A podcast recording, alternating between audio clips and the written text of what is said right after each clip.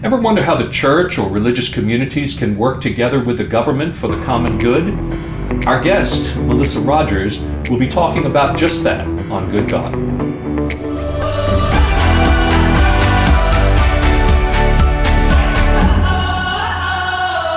Welcome to Good God. I'm George Mason. Conversations about faith and public life.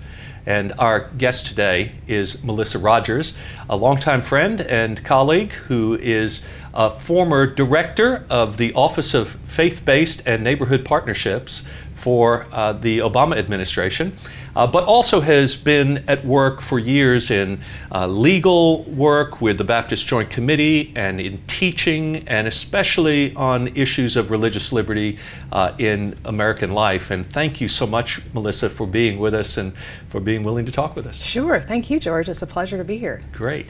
So, your uh, most recent celebrated position was uh, one that uh, I think uh, maybe people first started hearing about during George W. Bush's administration, That's and that right. is uh, this idea that uh, the government should not be hostile to faith groups that are doing work in the public square uh, that is of interest to the state as well, to the common good. Right. And so, for example, I guess one might say a drug or alcohol rehabilitation center that is faith based shouldn't um, be discriminated against and not receive funds from the federal government because it has a faith based orientation. Uh, and, and so, but once uh, once you begin to go down that road, it gets more complicated, doesn't it? That's so, right. so, what are some of the things that would be? I mentioned drug and alcohol rehabilitation, but there there have to be other things that uh, people would like to know where that uh, intersection is between the government and its funding and uh, and the church or uh, religious communities that are working in in, in public life. Right. So you're you're exactly right that this office was established by President George W. Bush, and he had a particular approach to these issues that kind of came out of his experience and mm-hmm. interest. And then when President Obama came into the White House, actually when he was on the campaign trail, he made a speech saying that if he were elected, he would keep the office while putting his own stamp on its Okay. activities, policies, and Right. practices. And you know, he has a background as a community organizer, Right. working with re- religious groups and other groups in the south side of Chicago. So this was an area that was very familiar to him. And those who knew him weren't surprised that, you know, even though presidents knew uh, subsequent presidents don't always keep signature initiatives of their predecessor, particularly if they're a president of another party. Yes. He, people who knew President Obama were not surprised that he decided to keep it while changing it in, in ways that he thought made sense for his priorities and his and that work that he thought the American people wanted to do, both at home and abroad, to help people in need. So, you know, one of the things that the president wanted us to do, or I'll mention two at the top, is uh, first he wanted us to expand this idea of partnerships to go beyond financial partnerships. Most religious groups do not want government money, they, but they do have shared some shared aims with government. They want to feed hungry children in the summer who are not getting that mm-hmm. free or subsidized meal at mm-hmm. their school. They want to make sure they still get that meal in the summer. So how could they come alongside a group that might be government funded and make sure that they provide activities for children that are receiving the meal or transport children to the location where mm-hmm. the meal is served. Um, they want to do jobs clubs in their churches that, you know, the government doesn't give any grants or contracts for that. But what we can do is have this tremendous convening power where we can bring, um, we know about jobs clubs that are working at ca- congregations very effectively in California and also in New York and also in Kansas and Louisiana. We can put everybody on the phone together easily and have them share best practices about how to help underemployed or unemployed people have the support they need to, you know, do well and have an abundant life. So the first thing he wanted to uh, stress with us was let's work on non-financial partnerships as well as financial partnerships because they're equally important. And indeed, most religious and community groups that want to work with government want to work in that fashion. Okay. Um, secondarily, he wanted us to take a look at some of the rules that were put in place by the Bush administration uh, some of which were controversial. He knew that, and um, what he asked us to do through an advisory council on faith based and neighborhood partnerships that was quite intentionally diverse, including having some people who you know were associated with the Bush office. He said, try to find common ground. Let's mm-hmm. see if we can find places where we agree, mm-hmm. and let's make those reforms. So, for example, one of the things that we did agree on, while we disagreed on many things, we agreed that we should do more to protect the religious liberty of social service beneficiaries. Okay. So when beneficiaries of social service are going to a religious organization that's in a financial relationship with government, um, they should always know that they should never be discriminated against because of their religion or lack thereof, right. that they do not have to participate in privately funded religious activities mm-hmm. in order to receive direct funded government mm-hmm. activities. Mm-hmm and these sorts right. of things. Right. So those were the two things that right out of the blocks right. we started to work on. And then there were many others, but I just mentioned that. so if you go to a soup kitchen and mm-hmm. uh, they they want to offer you food because you're hungry or homeless and you have to hear a sermon first to participate in that. That sort of crosses the line, and if right. there's government funding for it, then that becomes a kind of discriminatory Coercion, practice, yeah. a coercive practice. Yeah. Good. So, you know, first of all, the, these the rules already said that any beneficiary who is getting, and I'm sorry to use technical language here, but a grant funded, you know, or a contract funded service from the government through a religious organization, um, they should never have to, you know, participate in religious activities that are privately funded and separated from those grant-funded activities if they don't want to. And they should never have the sense that they, um, you know, they won't receive their government benefits unless they participate right. in the religious activities. Right.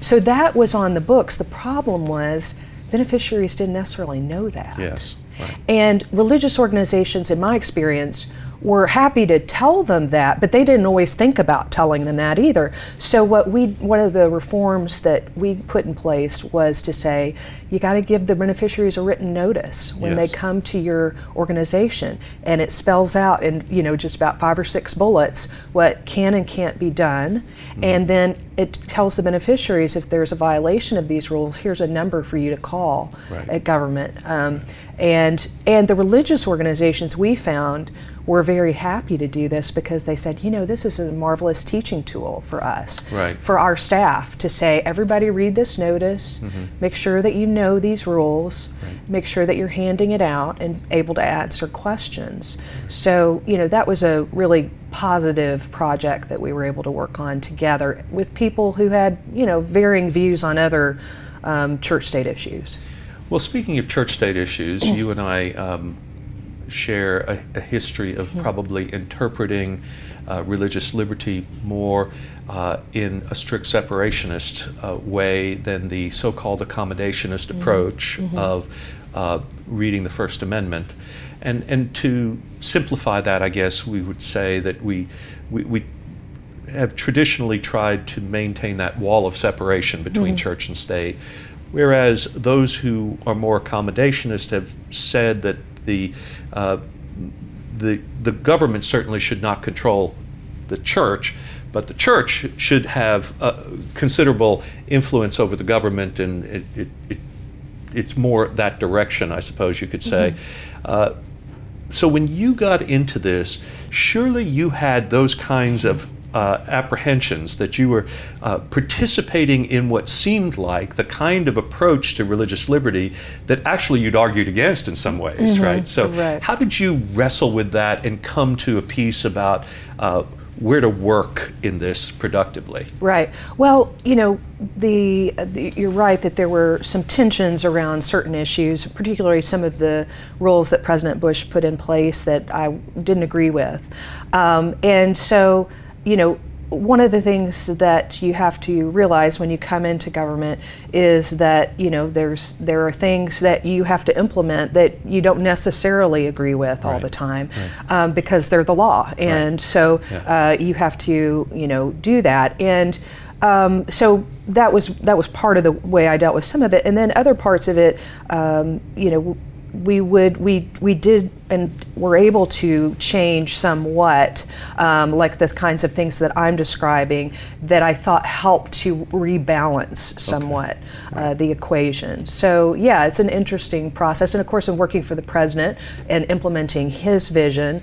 Um, and so, you know, it was a really, and the president is very, by the way, conversant with our Baptist tradition. In fact, I remember going to uh, uh, the first speech I ever heard him give um, and the president quoted John Leland, uh, oh, pastor, Baptist pastor John Leland. Right. And I thought, you know, I don't think I've ever heard a U.S. senator uh, quote John Leland. Right. well, so, for those who are listening or watching and don't know who John Leland was, he was the Baptist evangelist and pastor in Virginia who was the perhaps most influential uh, figure in putting pressure on James Madison right. to get us finally the Bill of Rights, but specifically the First Amendment of religious liberty. Right, right. and yeah. and the president very much understood uh, and understands the important role of the Establishment Clause. He would just. Yes. Out, go out of his way, um, and you can see this in several, for example, um, his remarks at the National Prayer Breakfast to say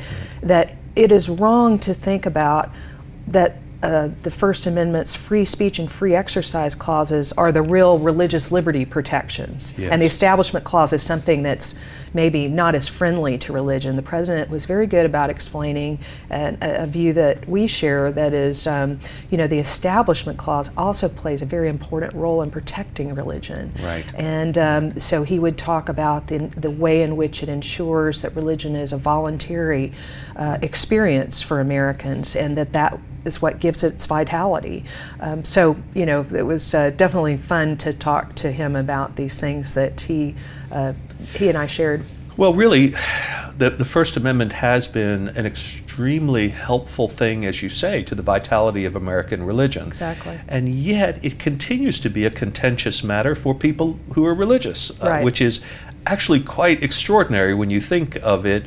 Uh, it sometimes I, I, feel like we're killing the goose that laid the golden egg here because uh, when you look back on the history of our country, every religion has been able to thrive better uh, by virtue of the protections of the First Amendment, and yet we seem to have something in us that wants to be more privileged uh, somehow, whether uh, whether it's to privilege our particular religious uh, tradition, right. uh, or it's to privilege our right to actually hold convictions that feel discriminatory toward mm-hmm. others too. Yeah, yeah, and there's, as you described, there's a range of tensions here. I think the easiest one to confront is the people who would say, you know.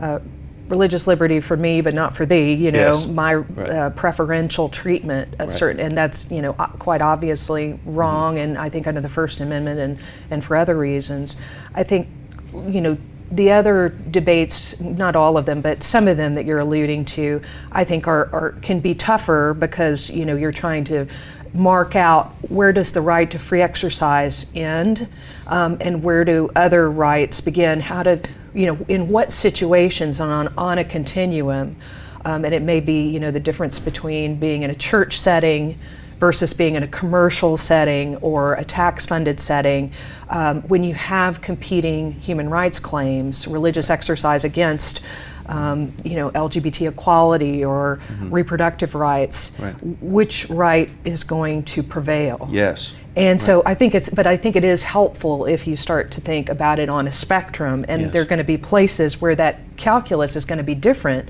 depending on the setting. Right. Sometimes I, I, I worry that these issues are um, more easily discussed by the professionals than by uh, lay people, and yet uh, it's so important for us somehow to make uh, this uh, history of legal interpretation and the First Amendment uh, live in our communities and in our homes and in our neighborhoods.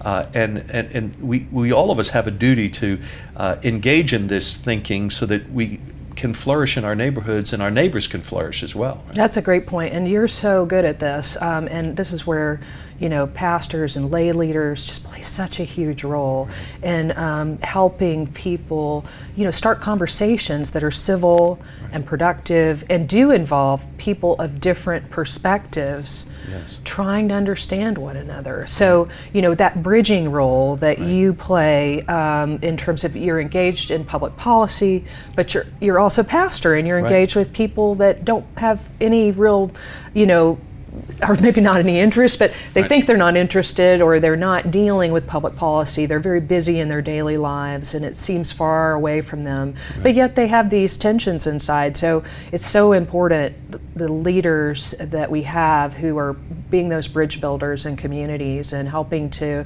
bring people into conversation where it can be a, a productive conversation across different perspectives. Well, let's continue the conversation in just a moment. We're going to take a break, but I know you're writing a book about American religious life, and I want to hear more about that, and we'll talk about that Great. when we get back. Thanks. Good God salutes the vital services provided to our community by the North Texas Food Bank. Each day, the North Texas Food Bank Feeding Network provides access to more than 190,000 meals for hungry children, seniors, and families. Visit ntfb.org to get involved. We're back with Melissa Rogers, and Melissa, uh, I understand you're in the process of writing a book, or maybe you finished it and you're getting ready to publish it. Tell us about what you're doing. I wish I were already finished it, but I'm not. Um, actually, I'm enjoying writing it. It's a book uh, on religion in American public life. I'm working with Baylor University Press. It'll be out sometime next year. And, um, you know, one of the things that I'm talking about in this book is uh, that religion does play a role, a very robust role, and always has in American public life. And the Constitution supports that role through Yes. The free speech clause, the free exercise, and the establishment clause. Right. So I talk about um, one of the things um, that I look at in the book is looking how, at how the establishment clause ensures that um, religion can actually be have a the opportunity to, be, to have that prophetic role, as Martin Luther King said, that the faith is not the master or the servant of the state, but rather the conscience of the state, and by ensuring that the government cannot back religion and interfere with religion, then that means that religion at its best can seek to serve as the conscience of the state and has done so at you know various m- pivotal moments in our nation's history.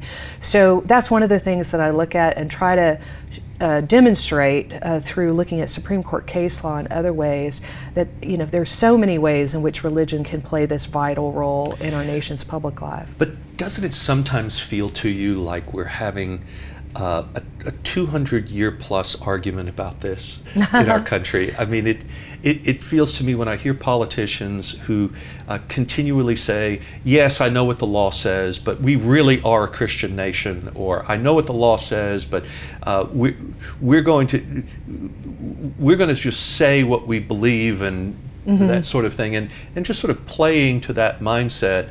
Uh, there, there are people who feel somehow that religion has been uh, unfairly uh, quieted by Right. um, uh, the by, by public officials or by the laws and uh, deprive them of their right of free speech in, Right. in that sense. And then on the other side, you hear people saying, we really need to get re- religion out of it altogether. That Right. if, if we would simply be a more secular society, then these tensions that are driven by Right. radical uh, religionists would would we, we, we'd have peace in the public square. Right. Seems to me that both of those things are uh, extremes, and Yes. and yet I wonder, Melissa, and here's the, really the heart of the question too. You talked about King's perspective and all of that. How do we bring the particularism of all of our religions into conversation in the public square without then becoming simply civil religionists, you know, that, that have a kind of watered down generalist view of, of religious life. Uh, Eisenhower famously talked Right. about how I don't really care, you know, what your religion is, just, you know, if, if it's Right. religion, it's good kind of thing. And Right. uh, so, how do we have that particularity without, um, you know, watering down faith at the same well, time? And I think it's a great question. The, I'll give one example. There, there are two ways for uh, religion to, for example, have a role on government property or in government uh, a government co- sponsored context, let's say, just just say government property, um, you could try to get the government to put up a Ten Commandments monument, Right. or you could try to get the government to um, embrace some other religious teaching uh, and put the government stamp of approval on it. And in that kind of context, not only are you I think violating everybody's conscience because we all don't agree about religion, but you are going to have religion controlled by government. Government Right. is going to censor what is said.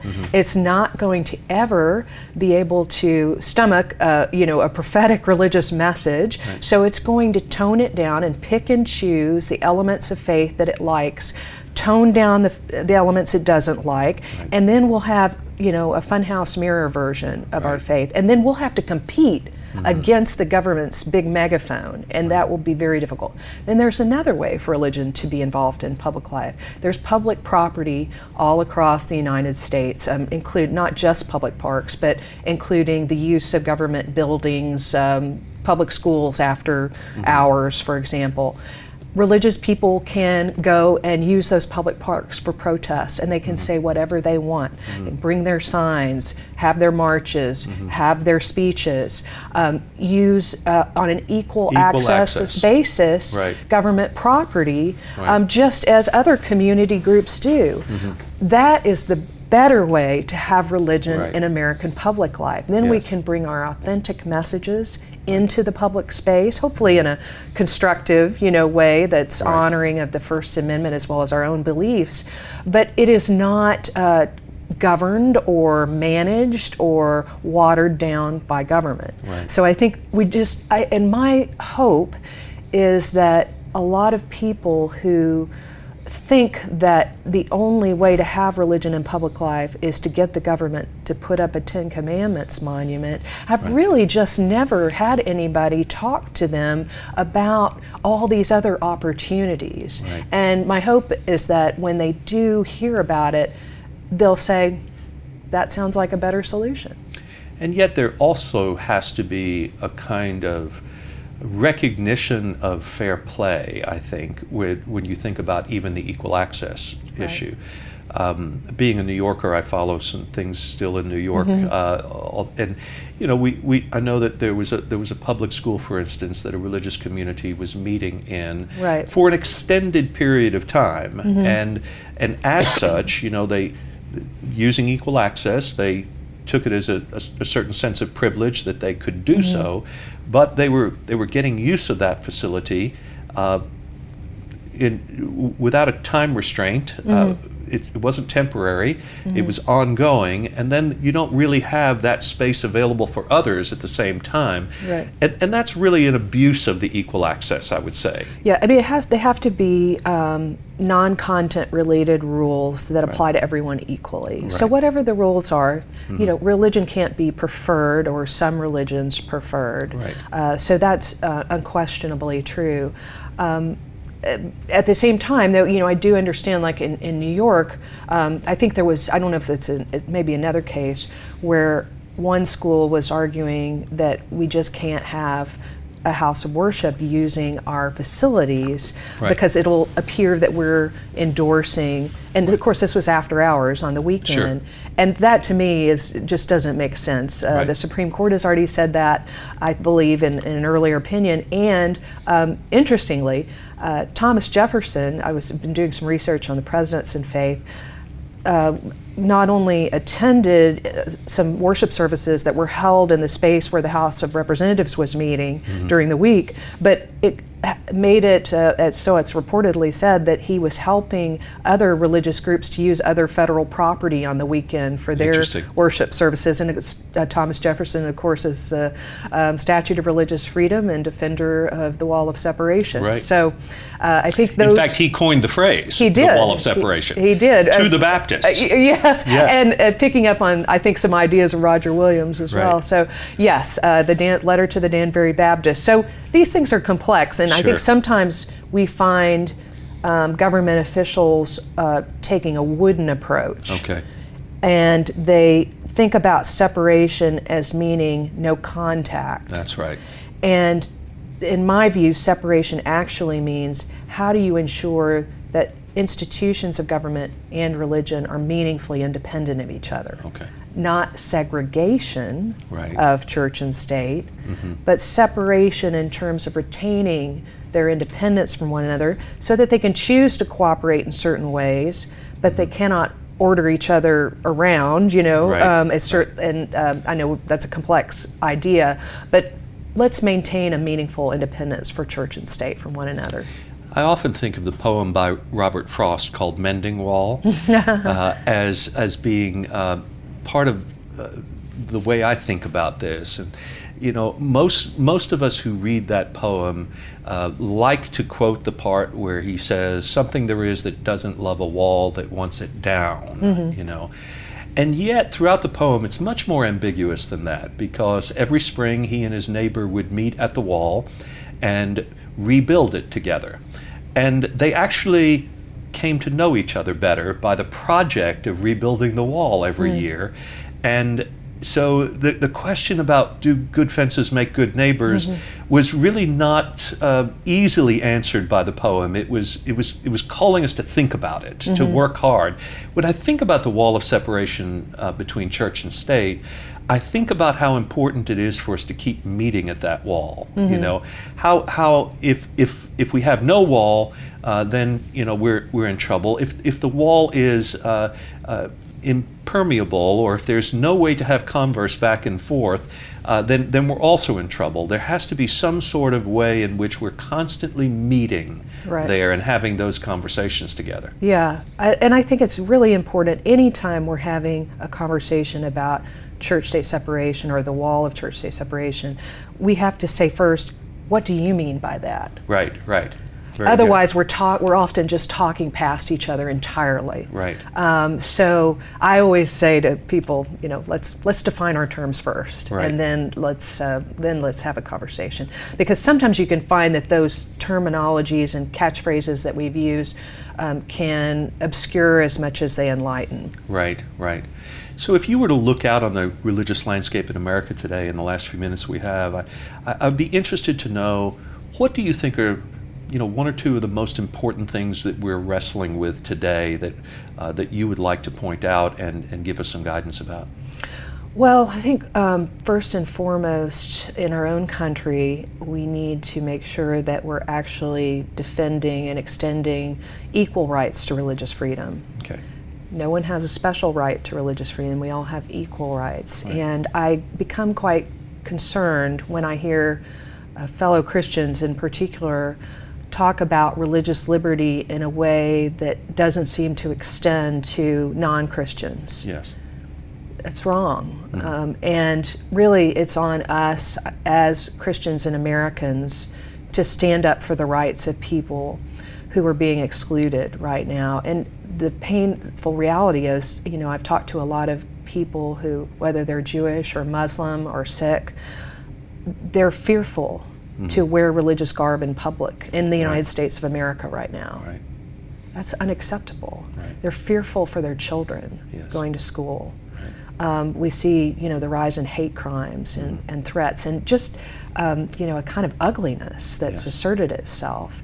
And uh, you know, this nation has never um, aspired to unite us all on theological grounds, but rather around the Constitution and its Mm-hmm. guarantees, um, and around, you know, a kind of, I think, a ca- compassion and justice and liberty for all.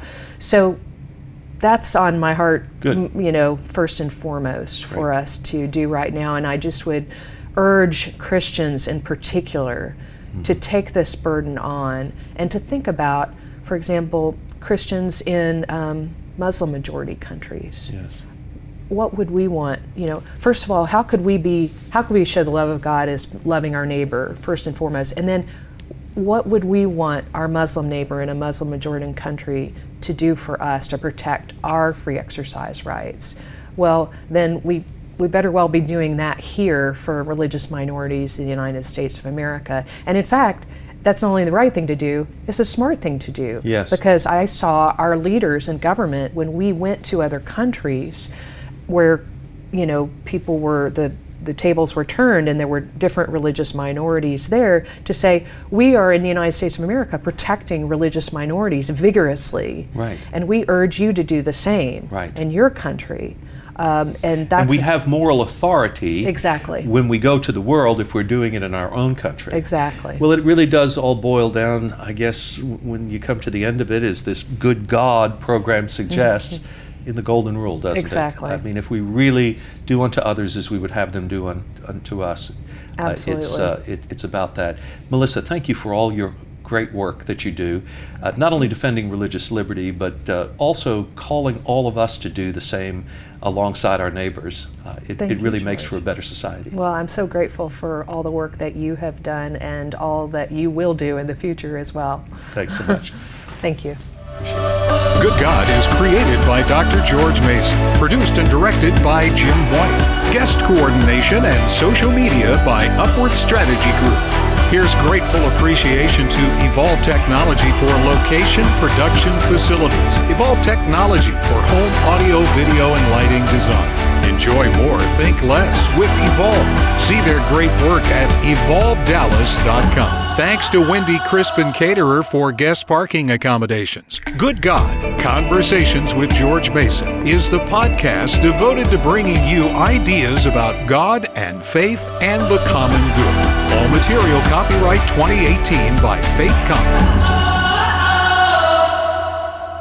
Good God salutes the vital services provided to our community by the North Texas Food Bank. Each day, the North Texas Food Bank Feeding Network provides access to more than 190,000 meals for hungry children, seniors, and families. Visit ntfb.org to get involved.